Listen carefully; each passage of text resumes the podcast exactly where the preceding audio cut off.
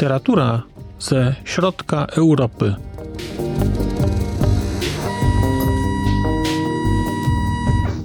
Podcast okołoksiążkowy. Dzień dobry, witam Państwa bardzo serdecznie w kolejnym odcinku podcastu okołoksiążkowego, okołokulturowego, Znak litera człowiek, mówi Marcin Piotrowski. Dzisiaj po raz trzeci spotykamy się przy okazji rozmowy o trzecim rodzicu i zdecydowałem, że dzisiaj chciałbym Państwu opowiedzieć o Andrzeju Sapkowskim teoretycznie. Mówię teoretycznie, dlatego że ta opowieść będzie wysoce inna niż zakładałem i niż sobie zapisałem. Natomiast kiedy do tej audycji się przygotowywałem, kiedy zastanawiałem się, co powiedzieć, o czym opowiedzieć, które elementy są dla mnie istotne, to okazało się, że dla 50-latka, prawie, dla osoby, która od wielu lat czytuje rzeczy, które Sapkowski pisze, chyba jednak tym trzecim ojcem nie jest Andrzej Sapkowski, tylko jest ktoś zupełnie inny. I uświadomiłem sobie, że kiedy myślę o Andrzeju Sapkowskim, to nie postrzegam go z perspektywy różnych innych rzeczy, które napisał, które znam i które mi się podobały. Ale kiedy myślę o idei drugiego ojca, kiedy myślę o idei tego trzeciego rodzica, to tak naprawdę mówię Andrzej Sapkowski, ale myślę Geralt z Rivi. Tak, to jest niestety, napisałem sobie to w notatkach, wysoce żenujące z jednej strony, że dojrzały teoretycznie, to znaczy kalendarzowo, nawet przejrzały nieco człowiek, mówi o trzecim rodzicu w kontekście postaci, której nie ma, postaci nieprawdziwej, postaci wymyślonej. A z drugiej strony pomyślałem sobie o tym, czy może być większy hołd dla autora niż budowanie czy posiłkowanie się postacią, którą ten autor stworzył w życiu czytelników, w życiu osób, które te książki czytają, które tą prozą żyją. I doszedłem do wniosku, że wydaje mi się, że to jednak jest duża wartość i mimo, że będę opowiadał o Geralcie z Rivi, to tak naprawdę jednak gdzieś w tle będzie twórczość Andrzeja Sapkowskiego, będzie Andrzej Sapkowski jako autor, jako człowiek, który pewne rzeczy stworzył. Ale nie będzie to mowa tutaj tylko o książkach, dlatego że Sapkowskiemu udało się stworzyć coś więcej, udało się wykreować pewnego typu uniwersum, udało się stworzyć postać, która eksploruje, na bazie której eksplorowane są zupełnie inne obszary i gdzie udało się, powiedziałbym, przerzucić most pomiędzy literaturą, nazwijmy to kulturą wysoką, a kulturą, dla mnie też wysoką, ale popularnie nie tak bardzo wysoką, jak na przykład gry komputerowe. Kiedy myślałem o tym, o czym opowiedzieć Państwu o Geralcie z Rivi, bo zdaję sobie sprawę, że dla części ze słuchaczy czy słuchaczek tego podcastu opowieść o Geralcie z Rivi jest opowieścią na pograniczu dobrego smaku, bo jest to proza, nazwijmy to, wysoce gatunkowa pozornie, mimo że wcale taka nie jest, ale opowieść o świecie gnomów, krasnoludów, elfów, ludzi, smoków, mantiko i tak dalej, może wydawać się, że jest opowieścią jakąś nie na nasze czasy. Może wydawać się, że jest jakąś żenującą w formie zabawą, bo tak zwykło się postrzegać literaturę, w szczególności fantasy, powiedziałbym nie przez przypadek, bo ja takiej literatury też zasadniczo, z wyjątkiem Tolkiena i Sapkowskiego i może Ursuli Le Guin, nie czytam, bo cóż, jest to po prostu kwestia smaku. I twórczość Sapkowskiego najczęściej postrzegana jest przez pryzmat tak zwanej sagi, czyli cyklu 5 bodajże książek o przygodach grupy przyjaciół Geralta z Rivi także.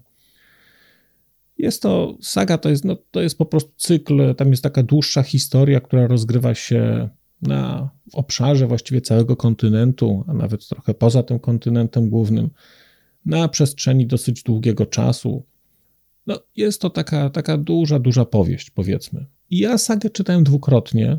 Czytałem sagę lat temu 15 czy tam 20 i czytałem sagę ponownie kilka miesięcy temu, no nie wiem, 5 miesięcy temu.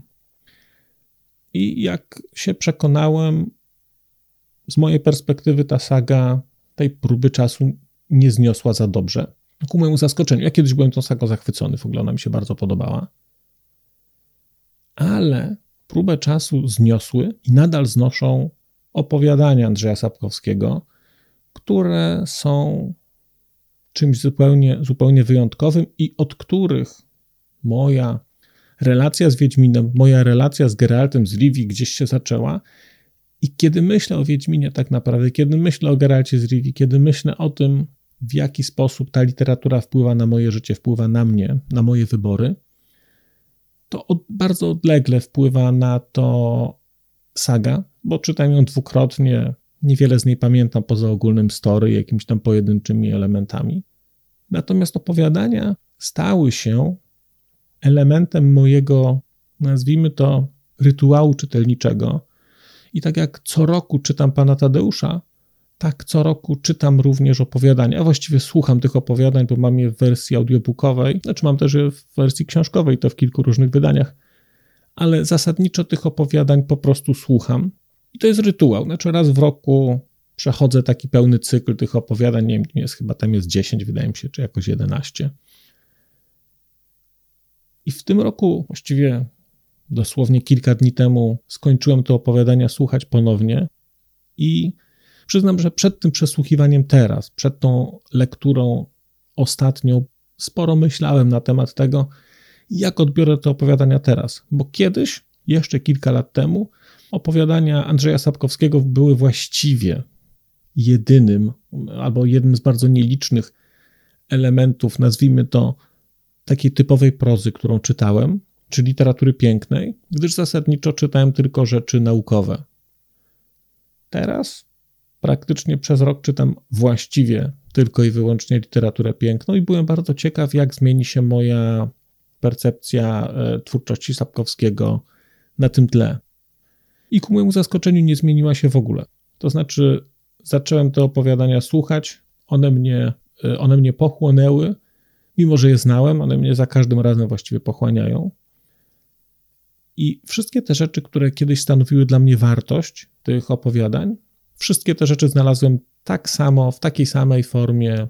Teraz, po roku czytania, naprawdę mam wrażenie częściowo literatury na bardzo wysokim poziomie. Te rzeczy Sapkowskiego w ogóle mi tutaj nie odbiegają. Wiem, że straszliwie bluźnie teraz, ale te rzeczy nie odbiegają. Dla mnie jest to literatura przez duże L. Mimo że popularna, mimo że dobrze się sprzedająca, mimo że bawiąca, nazwijmy to, gawieć, ale także wśród rzeczy, które bawią gawieć, znajdują się perły i to jest, mam wrażenie, ta perła. No, postać Geralta z Rivii jest taką postacią dosyć ikoniczną. W ogóle cały ten świat stworzony przez Sapkowskiego jest dosyć interesujący o tyle, że wymyka się standardowemu postrzeganiu literatury fantasy, tak bym powiedział. Nie wiem, na ile ten świat, który jest pokazany w Wiedźminie, jest światem fantasy. Dla mnie nie jest. Dla mnie jest to klasyczna opowieść o XX wieku, o wieku XXI. Jest to opowieść o w dużym stopniu Europie Środkowej, o tym, co się wydarzyło w Europie Środkowej na przestrzeni ostatnich 100 lat, o wojnach, o Holokauście, o prześladowaniach, o pogardzie, o niszczeniu. Jest to klasyczna historia Europy Środkowej, którą bardziej, co prawda ta historia Europy Środkowej bardziej wybrzmiewa w sadze, dlatego że Andrzej Sapkowski w sposób mistrzowski, powiedziałbym, wplata w swoje historie wątki historyczne, elementy takiej historii prawdziwej, nazwijmy to realnej, które są mocno przetransponowane, nieco zmieszane i wstawione w nieco inny kontekst. Natomiast jeżeli człowiek interesuje się historią, to lektura na ten przykład sagi to jest uczta, bo to się po prostu co chwilę znajduje, takie fragmenciki się znajduje nawet i człowiek je wtedy odnosi do zdarzeń z odległej albo dalszej przeszłości i widzi po prostu, jak one zostały wzięte, przepracowane, osadzone w innym kontekście, oblane czymś innym, umieszczone i jak tworzą pewnego rodzaju wartość. To samo dotyczy zresztą wątków, nazwijmy to kulturowych, ludowych, legend, podań, baśni, mitów. To znaczy, im lepiej Państwo te rzeczy znacie ze wszystkich możliwych kultur, tym większą frajdę sprawia czytanie Sapkowskiego, bo to jest, poza tym, że to jest świetna fabuła, to jest także ogromna gra konwencją. To jest po prostu cudowna gra konwencją. To są odwołania, transpozycje, pastisze, przekłady, adaptacje mitów, baśni, legend, no wszystkiego. To jest pod tym względem, to jest zrobione genialnie na poziomach wielu, bo to jest na poziomach nie tylko fabuły, ale także brzmieniowym, adaptacji przysłów, jakichś podań, coś cudownego. Natomiast te większe, to o czym teraz mówię, te większe rzeczy są dostępne raczej w sadze, w cyklu wiedźmińskim, a opowiadania mają nieco inną cechę. Opowiadania wiedźmińskie są rzeczywiście zamkniętymi całościami. To znaczy, czytając je, warto czytać je w takiej kolejności, w jakiej one są ułożone, dlatego że one nie są w tej kolejności ułożone przypadkowo. I one czytane razem dokładają pewnego rodzaju wartość, dlatego że w ramach poszczególnych opowiadań są jakieś odniesienia do przeszłości, pewne rzeczy są tłumaczone, łatwiej się w tym świecie jakoś odnaleźć i jeżeli się w ten świat chce wejść, to po prostu człowiek jakby trochę nim przesiąka i zaczyna łapać ten taki kontekst, który w tych opowiadaniach jest. Natomiast zasadniczo każde z nich może być czytane osobno. Opowiadania są teoretycznie proste, każde ma około kilkudziesięciu stron, to nie są wielkie opowiadania. Każde ma fragment słabszy, z mojej perspektywy, gdzie następuje nieuchronne w książkach fantasy machanie mieczem i tak dalej. Natomiast to są fragmenty i proszę nie dać się zmylić temu, że proza Sapkowskiego to jest proza o polowaniach na smoki, wiwerny, mantykory, utopce. Nie. To jest element, który jest dla gawiedzi. On jest zresztą też świetnie napisany, bo przyznam, że jak to zawsze czytam, to jestem zachwycony i pod wrażeniem jestem tego, jak Sapkowski opanował ten cały język związany z tymi uderzeniami, fintami i tak dalej. No ale to jest zasadniczo i tak, to jest taki fragment, który jak słucham czy jak czytam, to tak się przeskakuje, bo to czy tam ktoś ciął z lewej czy z prawej, to nie ma żadnego znaczenia właściwie. Natomiast istota tych opowiadań zawiera się w takim głębokim pęknięciu, które w każdym opowiadaniu się pojawia, w trudnym wyborze, które w każdym opowiadaniu się pojawia i w takiej jakiejś głębi, która w każdym opowiadaniu jest. I właściwie, może z wyjątkiem jednego opowiadania, takiego, które ma charakter, nazwijmy to umownie, taki bardziej humorystyczny, chociaż i tam są takie głębsze przemyślenia, nazwijmy to, bo jest takie opowiadanie, które się nazywa Wieczny Ogień, i jeżeli istnieje platońska idea zabawnego opowiadania o gospodarce, o ekonomii, to jest to opowiadanie.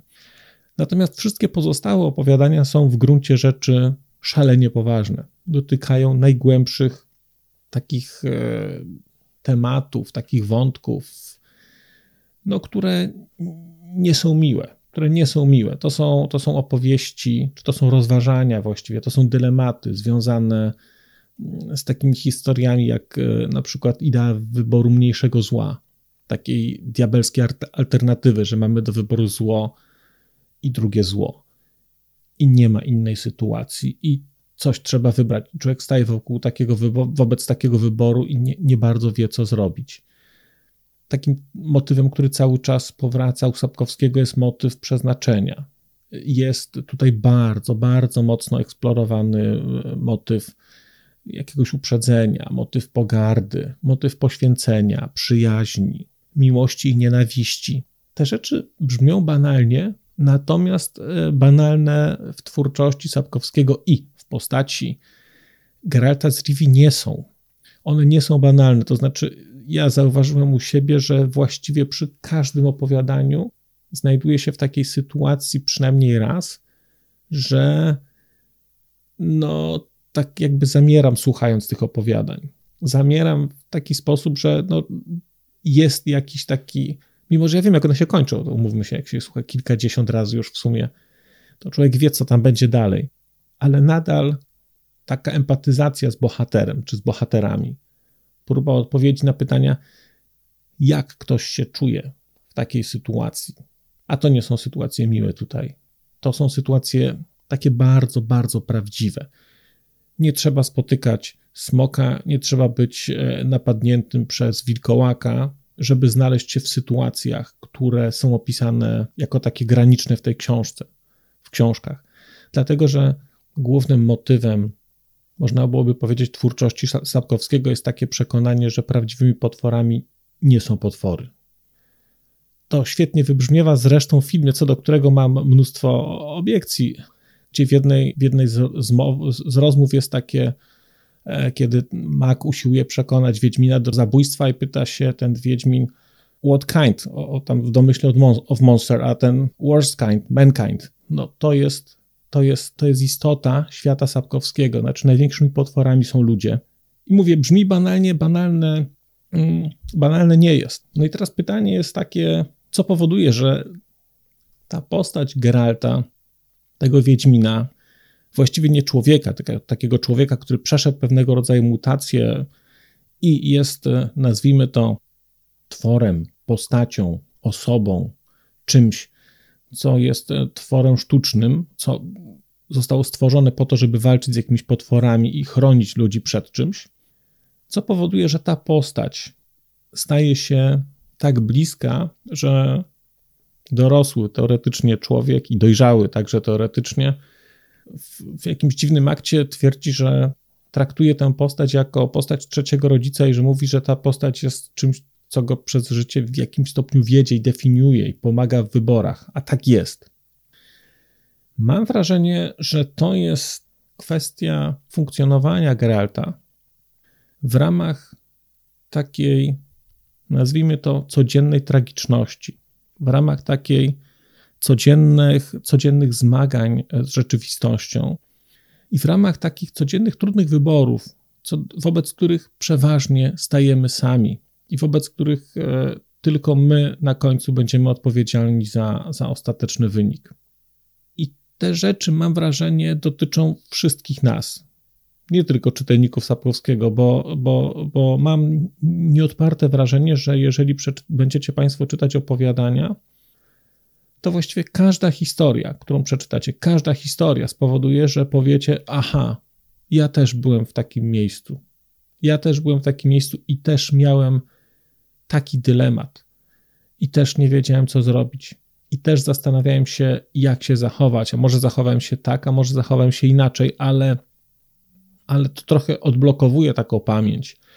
I człowiek przywraca sobie w głowie, uruchamiają się te procesy, które mówią, ja wiem, jakie to uczucie, ja wiem, jak się człowiek czuje i dlatego być może tak blisko jest mi do tej postaci. To jest taka tragiczność, która jest taką tragicznością codzienności. To nie jest tragiczność taka grecka, która jest taka do bólu głęboka. To jest taka tragiczność szarości przechodzącej w czerń albo czerni, która nie jest czernią, tylko jest szarością, bo na tym też polega urok świata Sapkowskiego, świata wiedźmińskiego, że tutaj nie ma dobrych.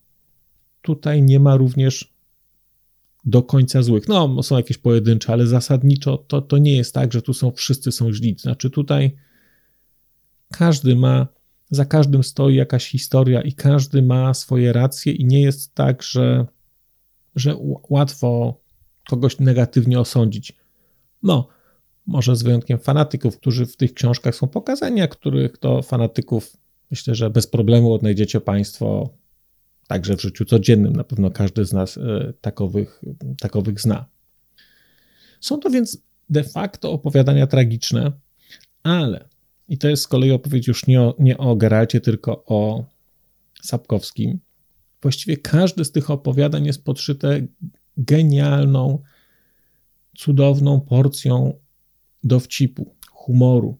To nie jest tak, że te opowiadania same z siebie są śmieszne, że człowiek się zaśmiewa, że to wszystko jest zabawne. Nie jest. To jest tragiczne, ale nawet w tej tragiczności są cięte riposty, które są zabawne, są sytuacje, które bawią i wydaje mi się, że to jest też ogromna siła prozy Sapkowskiego, że te rzeczy są ze sobą skontrastowane. I z jednej strony jest głęboki smutek i takie głębokie doznanie codzienności i tych trudności i zmagania się z przeznaczeniem, z losem, z tym, że tak naprawdę wybierając między złem a złem nie sposób wybrać dobrze, a trzeba z tym żyć. Ale mimo to są tam cały czas perły radości, takiej zabawy i jest to coś cudownego. Mi gdzieś przychodzi odlegle porównanie z Romeo i Julią.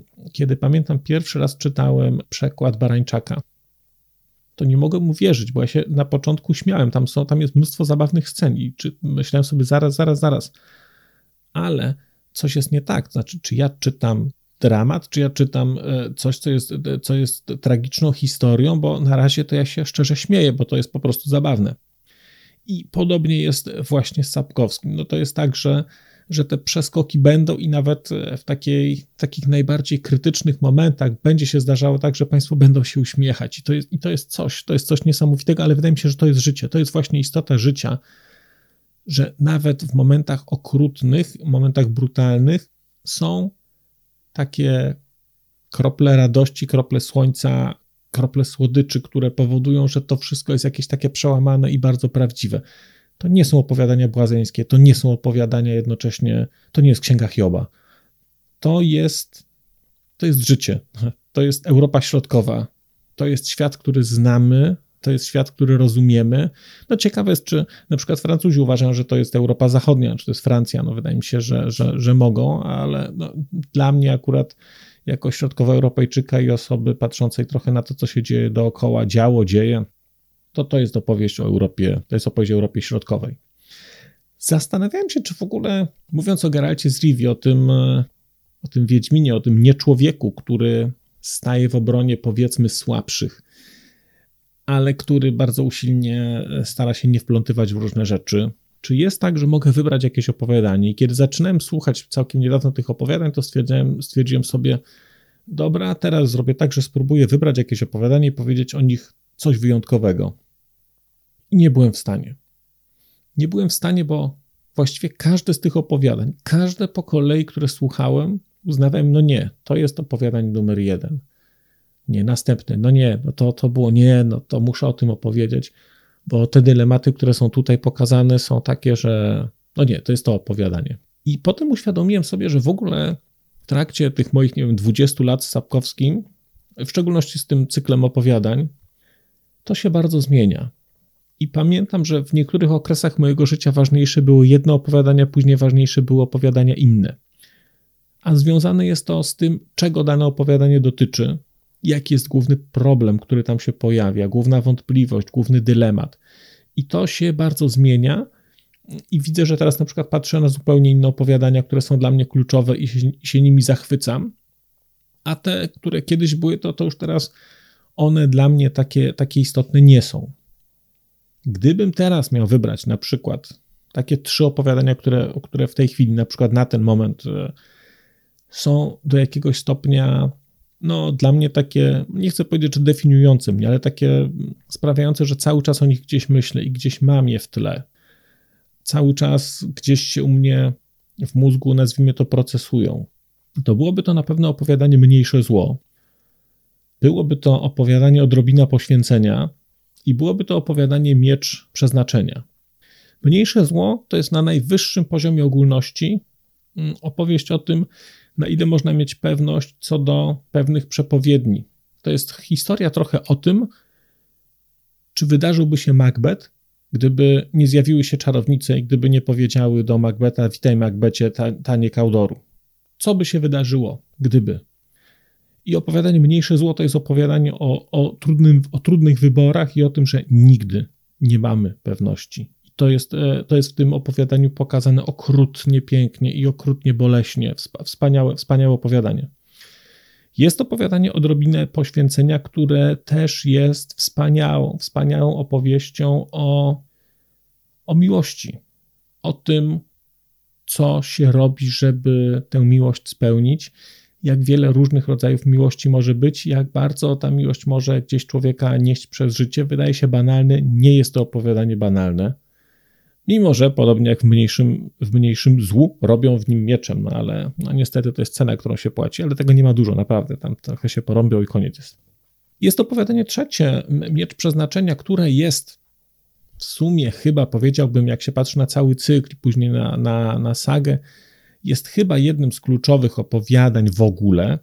Ono konstytuuje, właściwie jest takim opowiadaniem spinającym, ono konstytuuje cały świat i główny taki, nazwijmy to problem, takie zjawisko, które gdzieś potem w tym świecie funkcjonuje, ale z perspektywy na przykład rodzica opowiadanie Miecz Przeznaczenia, czyli historia, nazwijmy to odnalezienia dziecka, próby uniknięcia losu i później próba odwrócenia tego jest rzeczą bardzo, bardzo, bardzo dobrą, jest rzeczą bardzo, bardzo poruszającą i mam wrażenie też, że taką, którą można doświadczać na co dzień właściwie, tych historii, które w tym opowiadaniu są pokazane. Kiedy wspominałem o tym, że ten Wiedźmin jest dla mnie czymś więcej niż tylko książką, to teraz wydaje mi się, że warto jeszcze wspomnieć o tym, że funkcjonuje również Geralt poza kontekstem książkowym, bo jest przecież seria gier komputerowych, gier wideo, które wydaje mi się do jakiegoś stopnia zredefiniowały w ogóle pojęcie, czy rynek gier, wprowadziły pojęcie takich gier bardzo, bardzo poważnych i o ile można oczywiście bawić się w grę w cykl wiedźmiński jako grę, gdzie się tam zabija potwory, to w ogóle nie to jest istotą tej gry. Istotą tej gry, istotą w ogóle świata wiedźmińskiego, który udało się w sposób absolutnie genialny przenieść, stworzyć, bo to w tej przestrzeni wirtualnej, bo to nie jest adaptacja książek, to nie jest przeniesienie książek, to nie jest, nie wiem, ekranizacja gamingowa książek. To są osobne historie, cała osobna historia stworzona w oparciu o elementy tego świata, w oparciu o postacie. Natomiast jest to tak genialnie zaadaptowane, że właściwie nie widać, że nie robił tego autor. Znaczy nie ma tego poczucia, znaczy nie widać odklejenia się świata, który jest pokazany w grze, która była stworzona przez kogoś innego znacząco później. Nie widać różnicy między tym światem a światem książkowym. Jest jedna różnica. O ile dylematy, które są w książkach, są takimi dylematami, nazwijmy to pasywnymi, bo czytamy, dochodzimy do jakiegoś momentu i my się zastanawiamy, co się wydarzy. O tyle w grze te dylematy to są opowieści, to są decyzje, które my musimy podejmować. I są to decyzje tak samo parszywe, jak wszystkie decyzje, które podejmuje się w książce. To nie są łatwe decyzje. I mają duży ciężar gatunkowy i jeżeli człowiek gra jakoś empatyzując z postaciami, to są to historie, gdzie spędza się na finalnym wyborze, który trzeba dokonać, to człowiek staje wobec naprawdę tragicznych wyborów i rzeczywiście siedzi się przed tym ekranem, widzi się i nie wiadomo, co zrobić. Znaczy ja miałem takie elementy, takie fragmenty, że siedziałem 10 minut, patrzyłem się w ekran, nie wiedziałem, co zrobić. Bo to przekraczało, ten wybór przekraczał moje możliwości poznawcze, etycznej oceny pewnych czynów, zastanawiania się, co będzie, jak wybiorę. Pamiętam, kiedy grałem w Wiedźmina II. Wiedźmin II ma tam główna oś fabularna jest taką osią, nazwijmy to polityczną, która zresztą mi się bardzo podoba. Wiedźmin III, ta oś fabularna jest osią taką, nazwijmy to emocjonalną, takiej historii emocjonalnej, relacji między dwojgiem ludzi. I kiedy grałem w tego Wiedźmina II, oglądały ze mną moje dzieci, jak grałem w tę grę. I była tam scena taka, gdzie no gdzie zasadniczo trudno, znaczy teoretycznie każda ze stron zaangażowanych w konflikt miała swoje racje. I te racje nie były racjami nijakimi, one były bardzo, bardzo konkretnymi. I kiedy tłumaczyłem moim dzieciom, mówiłem, to ci mają, to tak wygląda. Oni mówili, o, tutaj jest racja. Po chwili mówili, nie, tutaj jest racja. Po chwili mówili, nie, tutaj jest racja. I w końcu mój syn powiedział, ale tutaj nie ma nikogo dobrego. Tu wszyscy są źli. A ja mówię, no właśnie, na tym polega życie. A urok Wiedźmina II polegał też na tym, że niezależnie od wyborów, które podejmowaliśmy, na końcu dostawaliśmy w grze takie, nazwijmy to, podsumowanie z perspektywy czasu, opowieść o tym, co się wydarzyło. I widzieliśmy, że wszystkie nasze wybory, które podjęliśmy, znaczy widzieliśmy drugą stronę tych wyborów. Nie to, że one były złe, chociaż taki de facto jest odbiór. Ale ktoś nam pokazywał drugą stronę naszych szlachetnych czynów. I widzieliśmy, że one nie były szlachetne w najmniejszym stopniu. Że jedyne, co udało nam się w nich budować, to własne ego tego, że podejmujemy dobre decyzje i że jesteśmy na przykład wielkoduszni. A potem się okazało, że w ramach tej wielkoduszności byliśmy po prostu zwyczajnie głupi. I ta wielkoduszność kosztowała znacząco więcej. To jest wyjątkowa cecha tych gier Wiedźmina drugiego i trzeciego. Pierwszego już nie pamiętam, ale wydaje mi się, że z tego co pamiętam też tam były takie historie, bo właściwie całość tej historii wiedźmińskiej to jest teoretycznie to jest tam jakieś tam gra przygodowa, natomiast istotą jest fabuła i istotą są te konflikty moralne, w które jesteśmy cały czas wrzucani. I myślę tak sobie, że kiedy mówię o tym Geralcie jako trzecim rodzicu, to zastanawiałem się, co mam z tego Geralta, co ja sobie z tego Geralta wziąłem i co stanowi o jakimś takim elemencie, który mówi mi, że biorę i że tego Geralta traktuję jako trzeciego rodzica, co wydaje się śmieszne. I tak sobie pomyślałem, że kiedy opowiadałem o Śląsku i mówiłem o tej takiej bardzo mi bliskiej na Śląsku idei, kultury, takiej dobrej roboty, takiej rzetelności, no to zanim był u mnie Śląsk, to był u mnie Geralt właśnie z Rivi, z tym słynnym swoim powiedzeniem, że świat nie potrzebuje bohaterów, świat potrzebuje zawodowców. Coś, co wziąłem sobie jako motto i co stosuję w pracy dosyć regularnie, racząc w różnych miejscach tego typu przemyśleniami gawieć, która chce słuchać. Jest też w tych książkach w postaci też Geralta rodzaj takiej ogromnej niechęci do fanatyzmu. To znaczy jest uznanie dla tego, jeżeli ktoś w coś wierzy, ale uznanie dla fanatyzmu, w szczególności fanatyzmu religijnego jest jakieś tutaj mocno krytyczne i jest mi to też bardzo bliskie. Jest też w tych książkach, w tej postaci taka niechęć do ferowania wyroków, niechęć do radykalnych decyzji, próba dogadywania się. Jest takie przekonanie, że miecz to jest coś takiego, że jeżeli się ten miecz wyciągnie, to już trzeba się nim posłużyć do końca. Więc w związku z tym nie wyciąga się go. To jest coś, co na mnie cały czas mocno działa. Ja się bardzo, bardzo często zastanawiam w codziennych zdarzeniach, czy coś powiedzieć, czy czegoś nie powiedzieć, bo słowa, jak się je powie, to one wyzwalają inne słowa, wyzwalają inne reakcje i bardzo, bardzo często zastanawiam się, czy warto i cały czas mam w głowie te sceny właśnie z Geraltem.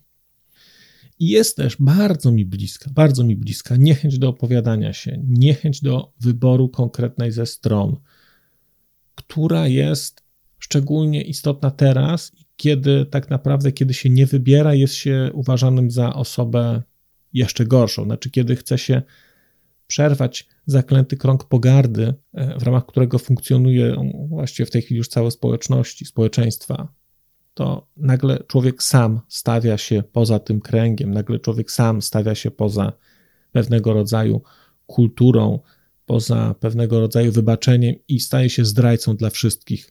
Dlatego, że nic tak nie boli jak ktoś, kto nie chce się opowiedzieć po którejś ze stron.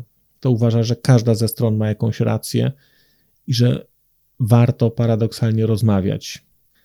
I to jest dla mnie, i to jest coś, co, jak sobie o tym myślę, to jest dziedzictwo intelektualne, emocjonalne, które niosę gdzieś od dosyć dawna i nie wiem, na ile jestem, mam wrażenie, że jestem dużo bardziej przerośnięty na przykład Wiedźminem niż Tolkienem, który jest taki oderwany od rzeczywistości. To jest czarno-biały świat opowieści, która jest bardzo ciekawa formalnie, gdzie te dylematy też do jakiegoś stopnia do mnie przemawiają, ale one nie mają takiego waloru codzienności. Świat wiedźmiński to jest świat codzienności, to jest świat spotkania w korporacji, to jest świat spotkania w sklepie, to jest świat urzędów, to jest świat, nie wiem, przedstawicieli resortów siłowych jakichś. To są wszystkie historie, które nas dotykają, bo czy się jeździ na koniu, czy się jeździ samochodem, nie ma to żadnego znaczenia, gdyż ludzie niestety nie zmieniają się i niestety zawsze są tacy sami i mam wrażenie, że dlatego właśnie te historie wiedźmińskie, które są pokazane i w książkach, i w grze, dlatego one są, mam wrażenie, ponadczasowe i dlatego o twórczości Andrzeja Sapkowskiego mówię, że jest to literatura i jeszcze dodaję, że to jest literatura przez duże L, mimo że jest popularna. Bardzo Państwu dziękuję za dzisiejszy odcinek, dziękuję za wysłuchanie. Powrócę do Państwa wkrótce z kolejnymi opowieściami o książkach i nie tylko. Przez mikrofon mówił do Państwa Marcin Piotrowski. Do usłyszenia. A już zupełnie na koniec powiem, że skoro wysłuchaliście Państwo tego odcinka, to w jego opisie znajdziecie link do serwisu YouTube. W wersji YouTube'owej jest miejsce na skomentowanie go. To jest takie miejsce, gdzie można komentować ten odcinek, rozmawiać, zadawać pytania, wymieniać się spostrzeżeniami, do czego Państwa bardzo zachęcam, gdyż udało się już na tym YouTubie zgromadzić trochę bardzo ciekawych osób, bardzo ciekawych komentarzy i trochę stworzyć taką społeczność ludzi rozmawiających o książkach. Też na koniec, zupełnie na koniec, poproszę Państwa o wystawienie oceny mi w ramach tych platform podcastowych, na których Państwo tego odcinka wysłuchaliście. I nieważne jaka ta ocena będzie, istotne dla mnie po prostu, że będzie. Tymczasem się żegnam już naprawdę i do usłyszenia za czas jakiś.